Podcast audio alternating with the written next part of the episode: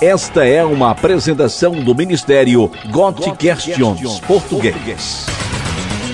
Pergunta: qual o propósito de Jesus interceder por nós no céu?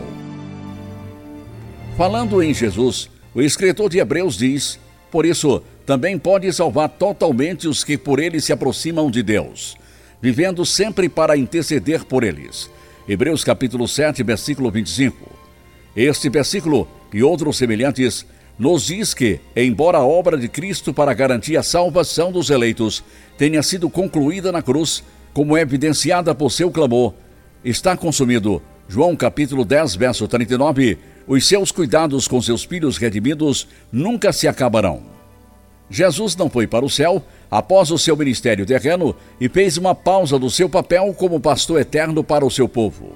Porque se nós, quando inimigos, fomos reconciliados com Deus mediante a morte do seu filho, muito mais estando já reconciliados, seremos salvos pela sua vida.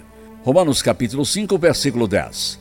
Se, quando humilde, desprezado, moribundo e morto, ele teve o poder de realizar uma obra tão grande como reconciliar-nos com Deus, quanto mais podemos esperar que seja capaz de nos guardar agora, que é um Redentor vivo, exaltado e triunfante, ressuscitado à vida e intercedendo em nosso favor diante do trono. Romanos capítulo 8, verso 34. Claramente, Jesus ainda é muito ativo em nosso favor no céu.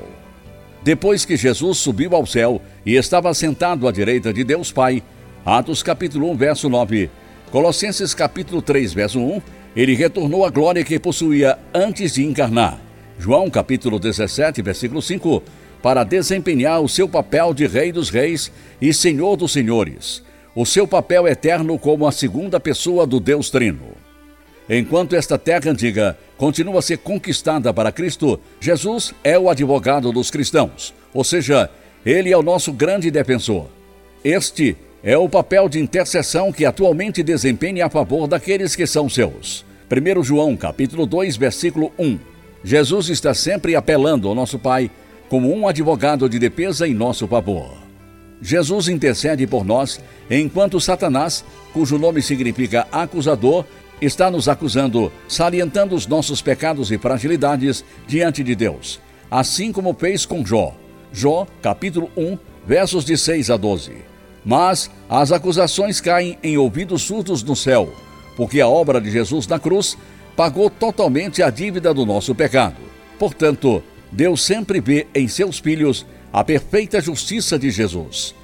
Quando Jesus morreu na cruz, a sua justiça, perfeita santidade, foi imputada a nós, enquanto nosso pecado foi imputado a ele na sua morte. Essa é a grande troca de que Paulo fala em 2 Coríntios capítulo 5, versículo 21. Isso tirou para sempre o nosso estado pecaminoso diante de Deus, para que Deus possa nos aceitar como inocentes diante dele. Por último, é importante entender que Jesus é o único mediador humano entre Deus e o homem.